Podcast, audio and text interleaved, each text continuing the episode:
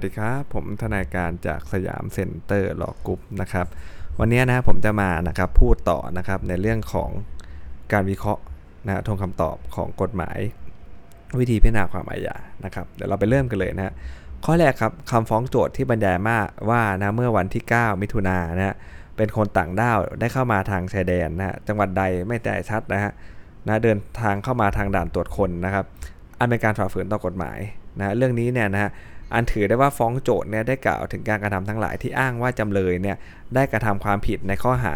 เดินทางเข้ามาในราชนาจักรไทยโดย ไม่ชอบด้วยกฎหมายไว้โดยชัดแจ้งแล้วนะครับ โดยได้กล่าวถึงข้อเท็จจริง และรายละเอียดที่พอเหมาะพอควรทำให้จำเลยเข้าใจข้อหาได้ดีแล้วตามมาตรา158 อนุ 5 นะครับเพราะว่าถ้ามันมาถึงข้อสอบข้อ3เนี่ยมันน่าจะเข้าถึงเกี่ยวเกี่ยวกับพวกแบบว่าวิธีพิจารณาในศาลชั้นต้นแล้วนะฮะ โดยจำเลยโดยโจทย์เนี่ยไม่ต้องกล่าวหรอกครับว่าลักลอบเข้ามาณท้องที่แห่งใดจำบนใดอีกนะศาลต้องวินิจฉัยว่าข้อต่อสู้ของจำเลยว่าฟ้องโจทย์เนี่ยไม่เครือบคุมนะเขามาสู้ว่าเฮ้ยตรงไหนไม่เห็นระบุแน่ชัดเลยจะไปรู้ได้ไงนะมันเข้ามาทางตะเข็บชายแดนถูกไหมฮะแค่นี้ก็รู้อยู่แล้วนะครับว่าเขาฟ้องเรื่องอะไรนะครับ ปัญหาว่าศาลจะพิพากษาคดีอย่างไรฮะเมื่อข้อเท็จจริงปรากฏว่าจำเลยคนต่างด้าวเข้ามา โดยไม่รับอนุญาตเนี่ยก็พิพากษาลงโทษจำเลยได้ในความผิดฐานนี้ได้ตามฟ้องนะฮะ ส่วนความผิดฐานปล้นทรัพย์นะเมื่อบรรยายว่าจำเลยกับพวกปล้นทรัพย์ไป โดยไม่บรรยายว่าอะไรฮะฉกฉวยพาทรัพย์นั้นหนีไปต่อหน้า อันเป็นองค์ประกอบนะของฐานวิ่งราวทรัพย์นะและคำขอท้ายฟ้องเนี่ยก็ไม่ได้ขอให้ลงโทษฐานวิ่งราวทรัพย์เนี่ยจึงเป็นเรื่องที่โจทย์ไม่ได้ประสงค์ให้ลงโทษฐานวิ่งราวทรัพย์ด้วยนะครับจะลงโทษฐานวิ่งราวทรัพย์ไม่ได้นะลงโทษได้แต่ความผิดฐานลักทรัพย์ในเวลากลางคืน โดยร่วมกันทำความผิดตั้งแต่ 2 คนขึ้นไปนะตามตาม335 อนุ 1 อนุ 7 วรรคสองเท่านั้นนะฮะตามวิอาญานะครับมาตรา 192วรรคสี่และวรรคหกนะครับ ต่อข้อต่อไปนะฮะประเด็นแรกนะครับ โจทย์ฟ้องว่าจำเลยที่ 1 กับพวกเนี่ยร่วมกันรักพระพุทธรูปนะฮะประธานในโบสถ์นะฮะตาม 335 ทวีวรรคสองเลยนะประกอบด้วย 336 ทวีด้วยโทษจำคุกตั้งแต่ 5 ปีขึ้นไปนะแม้จำเลยที่ 1 ให้การรับสารภาพนะครับ ก็ต้องอะไรฮะก็ต้อง นำสื่อพยานหลักฐานประกอบคำรับสารภาพ เนื้อและศาลจะต้องฟังพยานหลักฐานของโจทย์ จนกว่าจะพอใจว่าจำเลยที่1เนี่ยได้กระทำผิดจริงนะฮะตามมาตรา 176วรรคหนึ่งนะฮะเมื่อโจทย์ไม่สืบพยานก็เท่ากับไม่มีหลักฐานให้ศาลรับฟังฮะจึงลงโทษจำเลยในความผิด 335 ทวีวรรค2 336 ทวีและ 83 ไม่ได้นะครับแต่ว่าอะไรฮะความผิดตามเอามวลกฎหมายอาญามาตรา 335 ทวีวรรคแรกนะครับ แล้วก็ประกอบด้วย 336 ทวีมาเอ่อ83 เนี่ยนะฮะ มีอัตราโทษจำคุกขั้นต่ำไม่ถึง 5 ปี ก็จะลงโทษในความผิดฐานนี้ได้ แสดงว่าเรื่องนี้เราก็ได้หลักแล้วว่าอะไรฮะ เวลาศาลเนี่ยเขาได้สำนวนมาถูกไหมครับ แล้วโจทย์เขาไม่สืบพยานอะนะครับโจทย์ไม่สืบพยาน ถ้าก็ไม่มีพยานหลักฐานให้ศาลรับฟังแต่จำเลยรับรับสารภาพนะนะ ถ้าเราเป็นศาลเนี่ยเราก็ต้องดูว่าไอ้ข้อหาไหนล่ะที่โทษจำคุกขั้นต่ำเนี่ยมันตั้งแต่ 5 ปีลงมานะครับ ข้อหาเนี่ยลงได้อยู่นะฮะ แต่ข้อหาที่เกินจากนั้นจะลงโทษไม่ได้นะครับ เพราะมันไม่มีการสืบประกอบตามมาตรา 176 นั่นเองนะฮะเมื่อจำเลยที่1ครับไม่ได้ให้การรับว่าเป็นบุคคลเดียวกับคดีที่โจทย์ขอให้บวกโทษ และโจทย์ไม่ได้สืบพยานให้ปรากฏข้อเท็จจริงดังกล่าวฮะก็รับฟังไม่ได้ว่าจำเลยที่1เนี่ยเขาเป็นบุคคลเดียว กับจำเลยนะที่ขอคดีที่โจทย์ขอให้บวกโทษนะศาลจึงนำโทษจำคุกนะที่รอการลงโทษไว้เนี่ยมาบวกไม่ได้ คือเรื่องเนี้ยโจทย์เขาไม่สืบพยานเลยถูกไหมพอเขาไม่สืบพยานเลยเนี่ยจำเลยมันก็ปฏิเสธ บอกว่ามันไม่ได้เป็นคนคนเดียวกันแต่คดีที่ขอให้บวกโทษ มันก็ฟังไม่ได้ว่าเขาเป็นคนเดียวกันนะฮะเพราะนั้นก็บวกโทษไม่ได้นะโจทย์ฟ้องว่าจำเลยที่ 2 รับของโจรฮะในชั้นพิจารณาจำเลยที่ 2 ให้การรับสารภาพว่าลักทรัพย์นะฮะซึ่งไม่ใช่การกระทำที่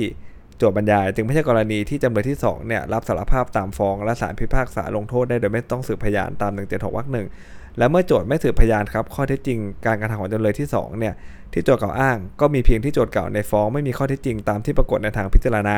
ให้ศาลเห็นว่าแตกต่างกับข้อเท็จจริงที่กล่าวในฟ้องตามมาตรา192วรรค3แต่อย่างใดนะจึงไม่อาจนำบทบัญญัติเช่นว่านี้นะฮะมาใช้บังคับเพื่อลงโทษแก่จำเลยที่ 2 ได้นะ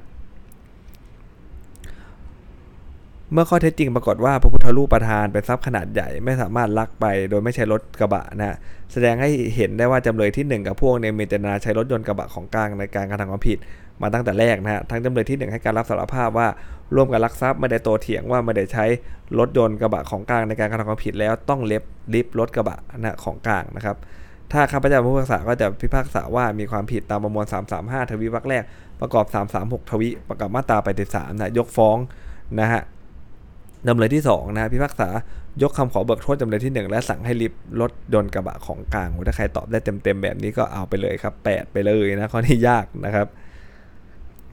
ข้อต่อไปครับการไต่สวนมูลฟ้องเนี่ยเป็นเรื่องระหว่างโจทก์กับศาลฮะโจทก์ต้องนำพยานเข้าสืบเพื่อเห็นว่าฟ้องโจทก์มีมูลนะที่ศาลจะรับไว้พิจารณานะการที่ทนายโจทก์แถลงข้อเท็จจริง และส่งเอกสารประกอบคำแถลงต่อศาลเนี่ยถือได้ว่าศาลได้ทำการไต่สวนมูลฟ้องแล้วนะครับ เรื่องนี้นะนะครับ กรณีความผิดนะฮะฐานออกเช็ค โดยเจตนาไม่ชำระเงินตามเช็คเนี่ยเมื่อโจทย์แถลงข้อเท็จจริงต่อศาลครับทนายจำเลยก็มีสิทธิ์ส่งเอกสาร คัดค้านข้อเท็จจริงนะที่โจทย์แถลงได้นะครับ เอกสารประกอบคำคัดค้านของทนายจำเลย ถือว่าเป็นส่วนหนึ่งของพยานโจทย์ เมื่อศาลชั้นต้นเห็นว่าคดีพอวินิจฉัยได้แล้วเนี่ยย่อมมีอำนาจสั่งงดไต่สวน และมีคำสั่งให้ประทับรับฟ้องนะฮะพิพากษายกฟ้องได้ตามรูปคดีเลยนะคำสั่งหรือคำพิพากษาของศาลชั้นต้นเนี่ยในความผิดฐานนี้ก็ชอบด้วยกฎหมายแล้วนะฮะ ส่วนประเด็นอีกเรื่องหนึ่งนะฮะข้อสอบเก่าเนี่ยตอนนั้นกฎหมายเรื่องแต่ส่วนมูลฟ้องเนี่ยเขายังไม่มีนะครับมาตรา165ทับ1กับทับ2นะนะทงคำตอบมันก็เลยไม่เหมือนเดิมแล้วนะแต่เดี๋ยวเรามาดูตัวบทกันนิดหนึ่งนะครับเกี่ยวกับการแต่ส่วนมูลฟ้องนะฮะมาตรา165ทับ1ครับในคดีที่มีอัตราโทษประหารชีวิต หรือว่าอะไรฮะจำเลยนะครับมีอายุไม่เกิน 18 ปีในวันที่ถูกฟ้องต่อศาลนะอันนี้เรื่องขึ้นศาลแล้วนะครับ ในการแต่สมมูลฟ้องตามมาตรา165 เนี่ย ถ้าจำเลยมาศาลเมื่อใดก็ให้ถ้าจำเลยไม่มีทนายก็ให้ศาลตั้งทนายให้ แสดงว่าตั้งแต่วันแต่สมมูลฟ้องเลยนะนะฮะหนึ่งหกห้าทับหนึ่งเนี่ยนะครับถ้าเกิดมีการแต่สมมูลฟ้องเพราะอะไรฮะ อันนี้ทนายฟ้องเนาะ ราษฎรฟ้องนะครับ มีการแต่สมมูลฟ้องเมื่อไหร่เนี่ย ให้ตั้งทนายให้นะ ในกรณีที่มีอัตราโทษจำคุกการแต่สมมูลฟ้องตาม 165จำเลยมาศาลนะให้ถามว่ามีทนายไหมนะฮะ ถ้าไม่มีก็ให้ตั้งให้นะครับ แล้วก็ให้จ่ายเงินรางวัลค่าทนายขอแรงนะครับ ไปตามมาตรานี้นะฮะแต่หลักเกณฑ์ใจความคืออะไรครับ เดี๋ยวนี้เขาคุ้มครองนะสิทธิ์ของจำเลยที่ถูกฟ้องเนี่ยนะครับไม่ว่าถูกฟ้องโดยราษฎรด้วยกันเนี่ยนะครับ โดยที่ศาลยังไม่ได้มีคำสั่งรับฟ้องเลยนะนะให้คบให้เหมือนคุ้มครองเขาอะตั้งแต่วันแรกเลยตั้งแต่วันแต่สมมูลฟ้องเลยนะฮะแต่งทนายให้เหมือนกับมาตรา173 ทุกอย่างเลยนะครับ ส่วนมาตรา165ทับ2ครับ อันนี้ใครเป็นทนายเนี่ยต้องมาดูไว้เลยนะครับ มีประโยชน์อย่างมากเลยนะฮะในการทำงานนะครับ ในการแต่สมมูลฟ้องเนี่ยจำเลยอาจแถลงให้ศาลทราบถึงข้อเท็จจริงก็ได้เห็นไหมนะเมื่อก่อนนี้จำเลยยังพูดสตอรี่ฝั่งตัวเองไม่ได้นะครับนำสืบไม่ได้นะเพราะยังไม่เป็นจำเลยถูกไหมฮะ ได้แต่ซักค้านเฉย แต่ตอนนี้กฎหมายได้เพิ่มเติมแล้วว่าจำเลยอาจแถลง ให้ศาลทราบถึงข้อเท็จจริง ข้อกฎหมายอันสำคัญที่ศาลควรสั่งว่าคดีไม่มีมูลนะฮะและจะระบุในคำแถลงถึงตัวบุคคล เอกสารหรือวัตถุที่สนับสนุนเนี่ยตามคำแถลงของจำเลยด้วยก็ได้ถ้ามีดีกาก็ยัดเข้าไปเลยนะฮะกรณีเช่นว่าเนี่ยศาลอาจจะเรียกบุคคลเอกสาร วัตถุดังกล่าวมาเป็นพยานศาลเพื่อประกอบการวินิจฉัยสั่งคดีตามที่จำเป็นและสมควรนะฮะโดยโจทย์และจำเลยเนี่ยอาจจะถามพยานศาลได้เมื่อได้รับอนุญาตจากศาลนะครับ อ่านะฮะแสดงว่าอะไรครับ แสดงว่าจำเลยเนี่ยถามพยานได้แล้ว ถ้าได้รับอนุญาตจากศาลนะฮะเพราะนั้นเรื่องนี้เนี่ยนะครับศาลอาจจะเรียกบุคคลมาเป็นพยานก็ได้นะฮะแต่ศาลถามเองนะนะแต่ศาลถามเองนะครับถ้ามาตรา1 6 5ทับ2เนี่ยเพราะจำเลยเขายังไม่มีสิทธิ์ตรงนั้นนะครับศาลถามเองเหมือนไต่สวนอะคล้ายๆกันนะฮะเรียกบุคคลเรียกเอกสารมาดูได้นะฮะโจทย์จำเลยจะถามก็ได้ ถ้าได้รับอนุญาตจากศาลแต่โดยหลักแล้วไม่ต้องนะแต่ศาลถามเองนะครับในชั้นไต่สวนมูลฟ้อง ก็เป็นสิทธิ์เลยนะครับ ถ้าเราเป็นทนายฝ่ายจำเลยหรือเราเป็นจำเลยเนี่ยนะครับ เราเห็นว่าข้อที่จริงมันค่อนข้างชัดเจนแล้วแหละนะฮะมันชัดเจนมากเลยตามเอ่อดีกาตามอะไรเงี้ยนะฮะชัดมากๆว่าเราชนะคดีแน่ๆนะหรือว่าศาลสั่งไม่มีมูลแน่ๆเนี่ยเราต้องใช้ 165ทับ2นะครับยื่นเข้าไปเลยนะยื่นคำร้องเข้าไปนะคำแถลงเนี่ยนะครับนะทราบถึงข้อที่จริงและข้อกฎหมายอันสำคัญนะที่ศาลควรสั่งว่าคดี ไม่มีมูลนะครับแล้วก็ระบุพยานไปด้วยอย่างได้เลยนะฮะนะตามคำแถลงนะฮะถ้าศาลดูนะครับเออมันน่าคิดไว้ศาลจะเรียกมาเลยก็ได้นะเรียกตัวพยานบุคคลนะวัตถุเอกสารอะไรมาประกอบการวินิจฉัยสั่งคดีก็ได้ศาลก็จะเรียกมาไต่สวนแต่ศาลถามเองนะฮะตัวโจทก์กับจำเลยก็จะถามได้เมื่อศาลอนุญาตนะครับถ้าเป็นในชั้นไต่สวนมูลฟ้องนะครับอ่าเดี๋ยวเรามาดูข้อต่อไปกันต่อนะครับ ข้อต่อไปครับประเด็นกอไก่นะฮะ โจทฟ้องว่านะฮะจำเลยกระทำผิด 2 กรรมต่างกันนะฮะคือจำเลยแต่เพียงผู้เดียวเนี่ยทำร้ายร่างกายนายเอก จนให้เป็นเหตุให้นายเอกได้รับอันตรายแก่กายกระทงหนึ่งนะ295นะและจำเลยร่วมกันกับพวกฆ่านายเอกตายโดยเจตนาโดยไตรตรองไว้ก่อนนะโดยกระทำทารุณโหดร้ายอีกกระทงหนึ่งนะฮะศาลชั้นต้นฟังข้อเท็จจริงว่าจำเลยเนี่ยไม่ได้ร่วมกับพวกจับนายเอกลงยนพื้นดินนะทำให้สมองนายเอกได้รับการกระทบกระเทือนอย่างรุนแรงอันเป็นสาเหตุให้ถึงแก่ความตาย ดังที่โจทย์บรรยายฟ้องมาในความผิดกระทงหลังนะ คงฟังได้แต่เพียงว่าจำเลยกับพวกร่วมทำร้ายร่างกายนายเอก ความผิดกระทงแรกเท่านั้นนะการที่ศาลชั้นต้นนำเอาการตายของนายเอก ซึ่งโจทย์บรรยาย ว่าเป็นผลเกิดจากการกระทำผิดกระทงหลังเนี่ยมาฟังมาฟังว่าเป็นผลที่เกิดจากการกระทำของจำเลยกับพวกในความผิดกระทงแรก และพิจารณาลงโทษจำเลย พร้อมพวกฐานร่วมกันทำร้ายร่างกายนายเอกตัวเป็นเหตุให้เอกถึงแก่ความตายตาม 290 ประกอบมาตรา 83 เนี่ย เป็นการพิพากษาในข้อที่โจทย์ไม่ได้กล่าวมาในฟ้องนะฮะสำหรับความผิดกระทงแรก จึงเป็นการไม่ชอบด้วยประมวลกฎหมายวิอาญามาตรา 192วรรคหนึ่งนะฮะนะครับกฎหมายนะครับไม่ได้บัญญัติว่าการขอนับโทษต่อเนี่ยโจทย์ต้องกล่าวมาในฟ้องนะฮะแม้ว่าโจทย์จะไม่ได้กล่าวบรรยาย และมีคำขอให้นับโทษต่อมาในฟ้องนะไม่ได้ขอหรือแก้ไขเพิ่มเติมนะฮะคำฟ้องในส่วนนี้มาเลยก็ตามนะโจทย์ก็ชอบที่จะยื่นคำร้อง ขอให้นับโทษต่อในภายหลังได้นะฮะเมื่อจำเลยรับสำเนาแล้วยอมรับข้อเท็จจริงตามคำร้องนะฮะศาลก็ชอบที่จะพิพากษาให้ นับโทษต่อได้นะครับนะที่เขาเออพิพากเออที่ศาลทำสั่งศาลชั้นต้นที่ไม่ได้พิพากษาให้นับโทษต่อจึง ไม่ชอบด้วยกฎหมายเช่นกัน แสดงว่าการขอนับโทษต่อเนี่ยกล่าวมาในฟ้องเลยก็ได้นะหรือยื่นเป็นคำร้องตามมาภายหลังก็ทำได้เช่นเดียวกันนะครับประเด็นขอไข่ครับจำเลยกับพวกครับได้ลุมทำร้ายร่างกายนายเอกฮะจนเป็นเหตุให้เกิดอันตรายแก่กายนะฮะอันเป็นความผิดตามมาตรากฎหมายอาญานะมาตรา 295นะตามฟ้องกระทงแรกนะครับ ม้โจทย์ได้บรรยายฟ้องความผิดกระทงแรกว่าจำเลยแต่เพียงผู้เดียวทำร้ายร่างกายนายเอกนะทางพิจารณาได้ความว่าจำเลยร่วมกับพวกทำร้ายร่างกายนายเอกนะซึ่งเป็นข้อแตกต่างกันเพียงในรายละเอียดเองนะฮะทั้งจำเลยอ้างฐานที่อยู่ไม่ได้หลงต่อสู้ด้วยนะแม้และแม้โจทย์จะขอให้ลงโทษจำเลยนะครับตามมาตรานะ288 289 โดยไม่ได้ขอให้ลงโทษ 295 มาด้วยนะครับศาลก็มีอำนาจลงโทษตาม 295 ได้ เพราะถือได้ว่า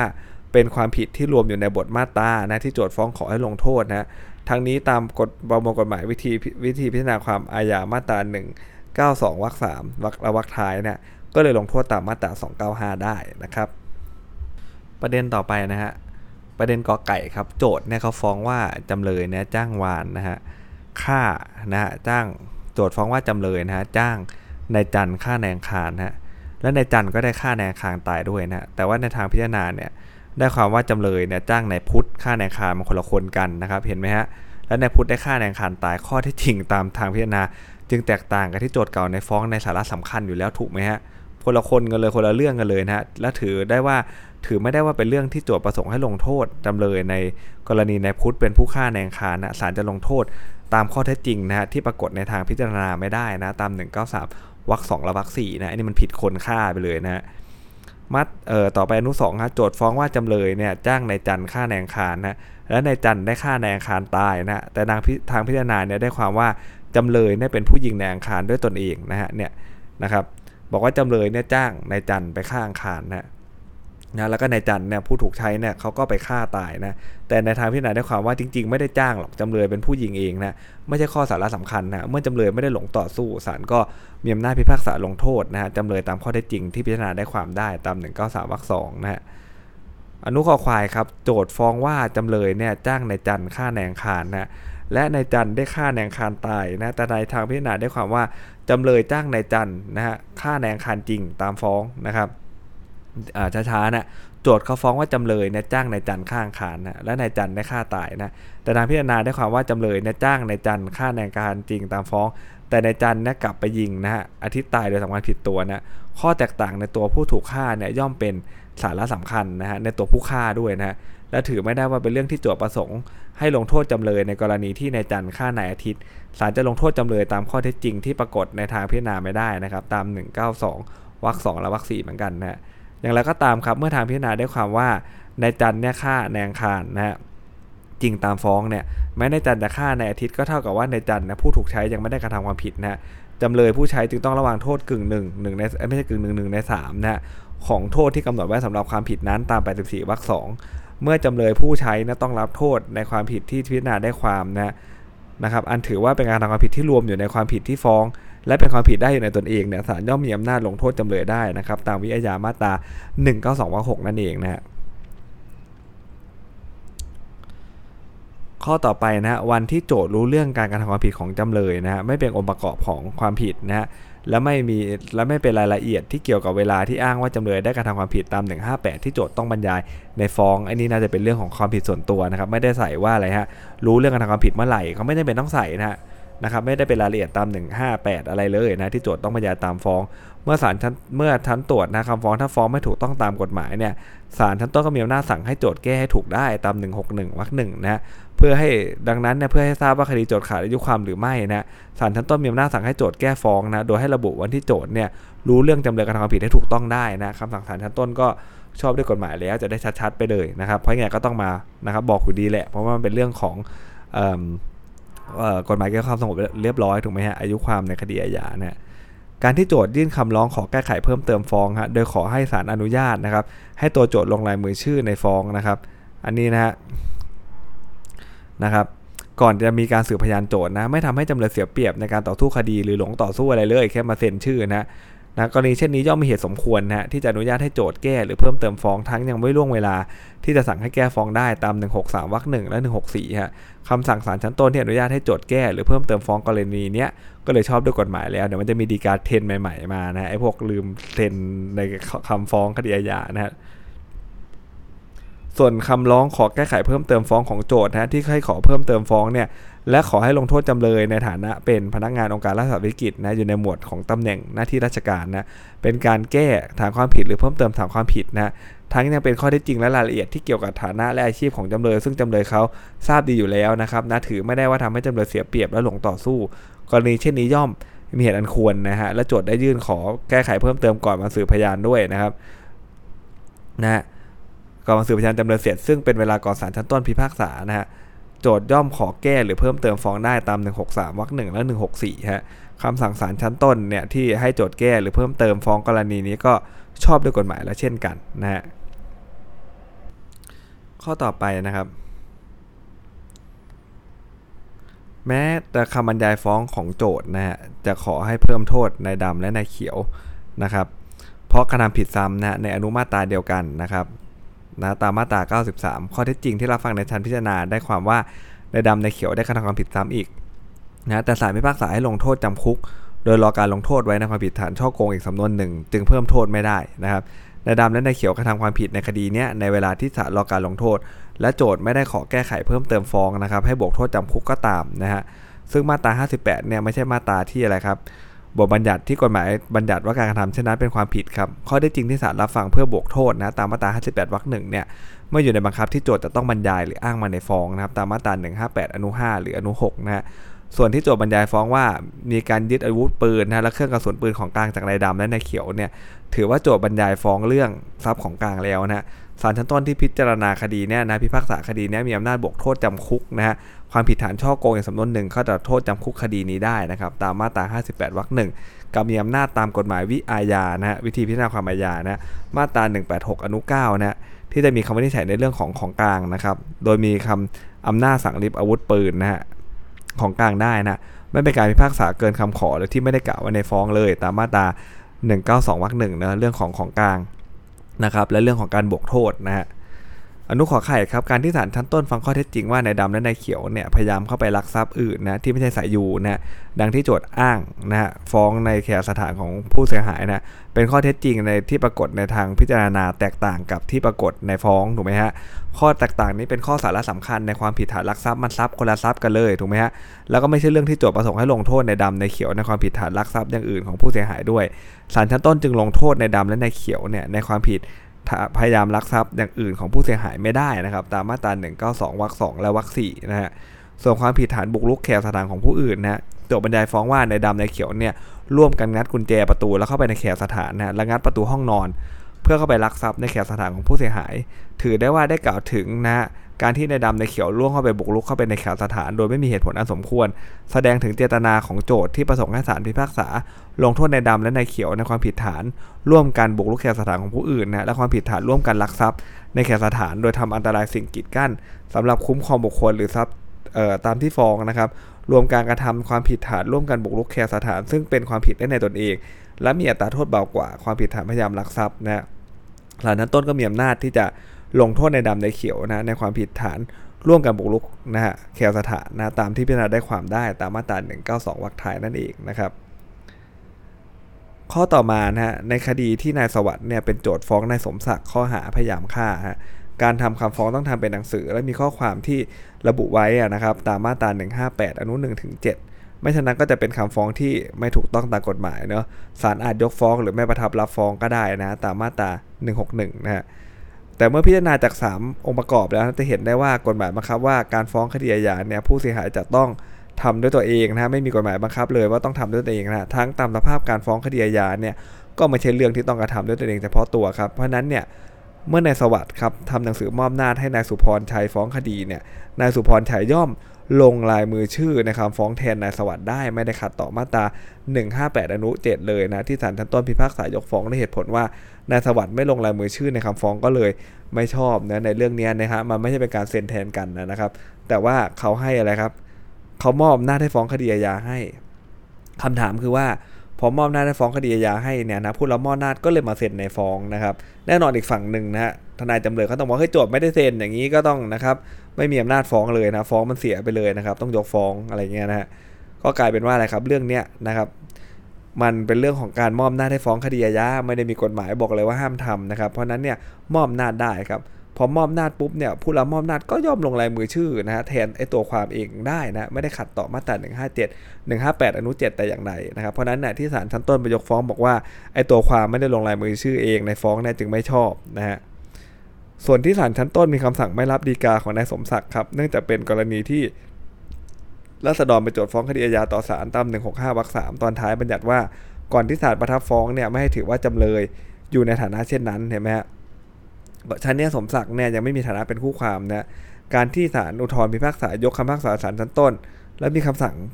ให้ศาลชั้นต้นดำเนินการไต่สวนมูลฟ้องต่อไปเป็นเรื่องระหว่างศาลกับโจทนะฮะ สมศักดิ์ไม่มีสิทธิฎีกาคัดค้านนะคำพิพากษาศาลอุทธรณ์ได้นะ ที่ศาลชั้นต้นมีคำสั่งไม่รับฎีกาก็เลยชอบแล้วนะครับนะมันเป็นเรื่องระหว่างศาลกับโจทนะคุณยังไม่ได้เข้ามาเป็นคู่ความยังไม่ได้เป็นจำเลยเลยนะฮะสำหรับคดีที่พนักงานอายการเป็นโจทย์ฟ้องนายสมศักดิ์ข้อหาบุกรุกครับเนื่องจากเป็นคดีที่มีอัตราโทษจำคุกนะฮะเป็นหน้าที่ของศาลชั้นต้นต้องถามนายสมศักดิ์ก่อนเรื่องว่ามีทนายไหมนะถ้าไม่มีและนายสมศักดิ์ต้องการทนายความก็ต้องตั้งให้ตาม173วรรคสองฮะ เมื่อไม่ปรากฏว่าศาลชั้นต้นได้ดำเนินการสอบถามนายสมศักดิ์เรื่องดังกล่าวในวันที่สอบคำให้การ แม้นายสมศักดิ์จะตั้งทนายคดี แต่งตั้งทนายเข้ามานะฮะในวันที่ศาลชั้นต้นมีคำพิพากษา ก็เป็นการแต่งตั้งหลังจากที่อะไรฮะศาลชั้นต้นสอบถามคำให้การในสมศักดิ์แล้วนะครับ จึงเป็นเรื่องที่ศาลชั้นต้นเนี่ยไม่ได้ปฏิบัติให้ถูกต้องตามบทบัญญัติดังกล่าวถามว่าทนายจะเข้ามาวันคำพิพากษาแล้วมันจะช่วยอะไรได้ถูกไหมฮะไม่ได้ช่วยอะไรเลยถูกไหมครับไอ้วันที่ต้องถามเนี่ยมันต้องถามตั้งแต่วันอะไรครับ วันสอบคำให้การแล้วนะฮะนะครับ ศาลต้องสอบถามก่อนเรื่องพิจารณานะฮะนะครับว่ามีทนายหรือเปล่านะครับเขาแต่งทนายเข้ามาวันฟังคำพิพากษามันไม่ช่วยอะไรแล้ว มันจบทุกอย่างหมดแล้วถูกไหมครับ เพราะนั้นเนี่ยนะฮะเป็นการแต่งภายหลังจากที่ศาลชั้นต้นเนี่ยสอบคำให้การในสมศักดิ์แล้วนะเป็นเรื่องในศาลชั้นต้นไม่ได้ปฏิบัติให้ถูกต้องตามบทบัญญัติดังกล่าวทำให้การดำเนินกระบวนพิจารณาเนี่ยไม่ชอบนะส่งผลให้กระบวนพิจารณาที่ดำเนินต่อจากนั้นเนี่ยตลอดจนมีการอ่านคำพิพากษาเนี่ยเป็นกระบวนการพิจารณาที่ไม่ชอบด้วยกฎหมายไปด้วยนะครับนะ ใน EP นี้ก็จะมีเพียงเท่านี้นะครับ เดี๋ยว EP หน้าเดี๋ยวผมจะมาต่อให้นะครับสำหรับวันนี้สวัสดีครับ